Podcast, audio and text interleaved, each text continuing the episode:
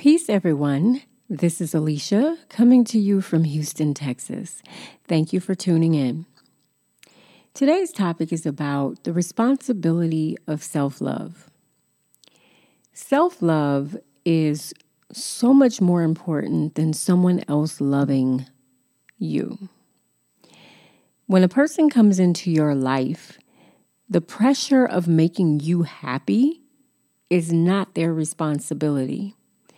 That person should be showing up to enhance what you've already established, and that goes both ways. Somewhere, we have decided that happiness is dependent on what the other person is bringing to us in the relationship. Now, I will say that you do have to use discretion to make sure that your happy is not going to be disrupted by someone who's not happy. And sometimes people show up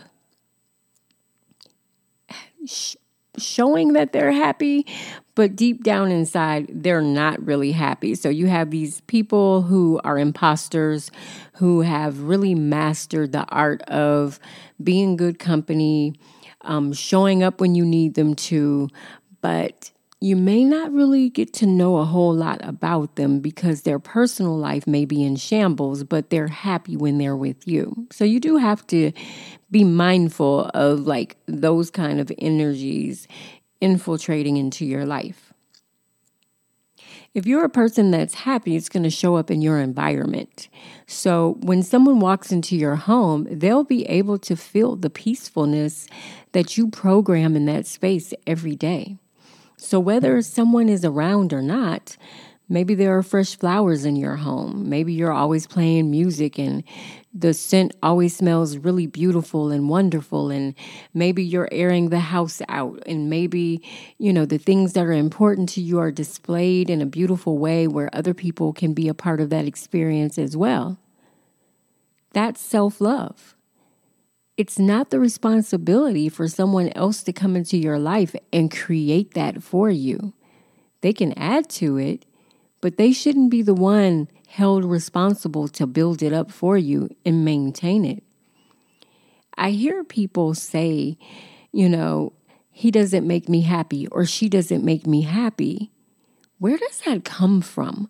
Why is it someone else's responsibility to make sure that you have what you need on any given day, emotionally, mentally, and spiritually? See, those are things that you have to cultivate within yourself to have a rich life, no matter who's in your life, because there will be times when you have to spend time with yourself and you have to be good company. Otherwise, you'll just keep running. You'll run out of the country. You'll run to someone else's house. Someplace else will always feel more comfortable than the home in your heart.